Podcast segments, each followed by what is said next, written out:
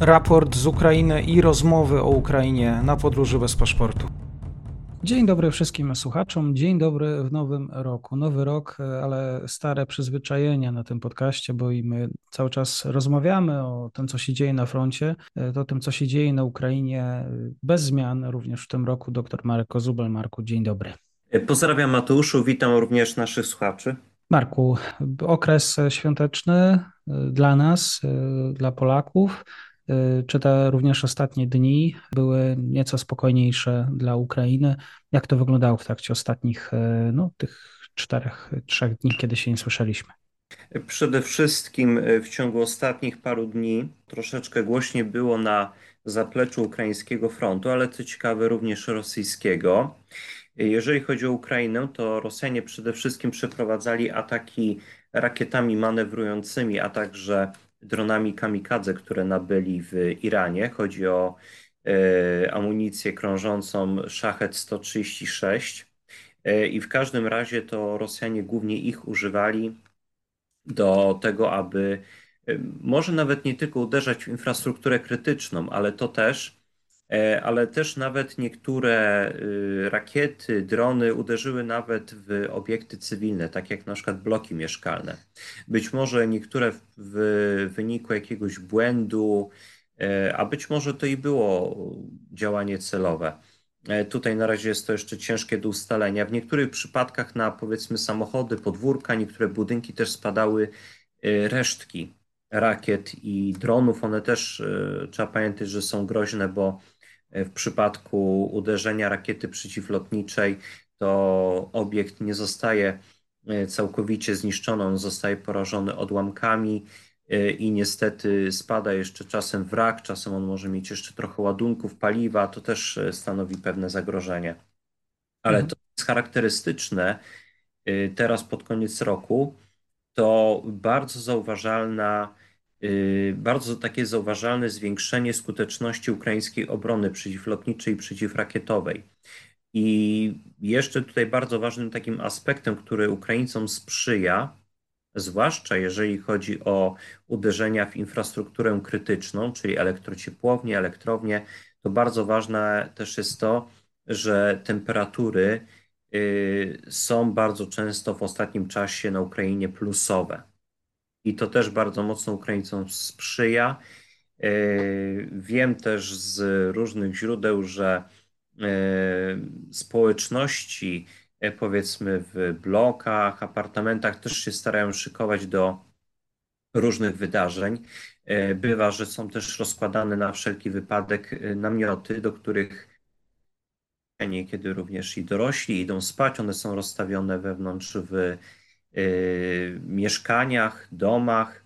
E, ponadto bardzo wielu Ukraińców zaopatrzyło się w generatory prądotwórcze. E, także tutaj widzimy, że te przygotowania one były bardzo duże i były właśnie prowadzone na wielu różnych poziomach. E, na poziomie, jakby to powiedzieć, zwykłych obywateli, zwykłych niewielkich społeczności, idąc wyżej poprzez samorządy, no i w końcu władze obwodowe i centralne. Y, także tutaj możemy powiedzieć, że Ukraińcy w razie czego są coraz lepiej przygotowani na potencjalne wystąpienie blackoutu, a musimy też pamiętać o tym, że on może wystąpić nawet chwilowo, bo wedle słów y, generała Kiryła Budanowa, który dowodzi Centralnym Zarządem Wywiadu Ukrainy, to Rosjanom e, prawdopodobnie wystarczy rakiet jeszcze na takie dwie duże fale uderzeniowe, które będą mogły wywołać e, jakieś duże szkody. Przede wszystkim tutaj też chodzi jeszcze jedną rzecz. Rosjanie, jeżeli faktycznie będą chcieli dokonać blackoutu, to będą musieli no, naprawdę zastosować ogromne bombardowanie. Po pierwsze, dlatego, że wiadomo, iż część rakiet zostanie zestrzelonych, prawdopodobnie duża. E, być może też niektóre e, nie dolecą do celu. Nawet ostatnio okazało się, że niektóre e, sztuki spadały jeszcze na rosyjskim terytorium. To musimy też pamiętać o tym. No i liczą Rosjanie na to, że chociaż część rakiet uderzy właśnie w obiekty infrastruktury krytycznej, ale żeby właśnie móc skutecznie przeprowadzić taki atak, to oni muszą te rakiety jeszcze zbierać, transportować na lotniska. No i tutaj też Ukraińcy, jak już wiemy z ataków pod Riazaniem oraz Saratowem, to wiemy, że Ukraińcy nie próżnują, orientują się, kiedy ma dojść do uderzeń rakietowych i starają się temu przeciwdziałać na ile mogą czyli pewnie działaniami sił operacji specjalnych, wywiadu, no i przy użyciu tych właśnie takich starych e, dronów e, produkcji sowieckiej, takich ogromnych, e, które były pierwotnie urządzeniami służącymi do rozpoznania, a teraz Ukraińcy ich właśnie po no, dość dużych przeróbkach używają jako dronów kamikadze o dalekim zasięgu. Jeżeli z kolei chodzi o linię frontu, to tutaj faktycznie niewiele się zmienia.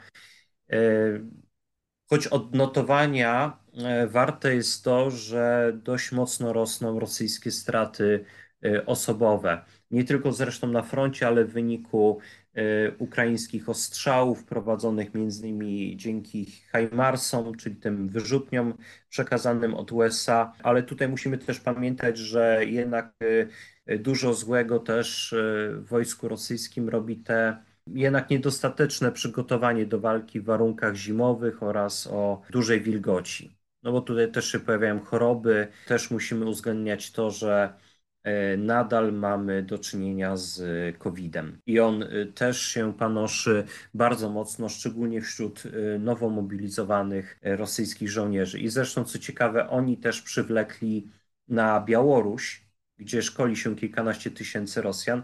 Oni też właśnie przywlekli e, do e, kraju Łukaszenki też troszeczkę więcej tej choroby i zapewne niedługo Białorusini będą musieli się znowu borykać z problemami. Dzisiaj podsumowanie. Doktor Marek Kozubel. Marku, wszystkiego dobrego dla Ciebie na Nowy Rok i oczywiście dla wszystkich słuchaczy, którzy są z nami. Mam nadzieję do usłyszenia.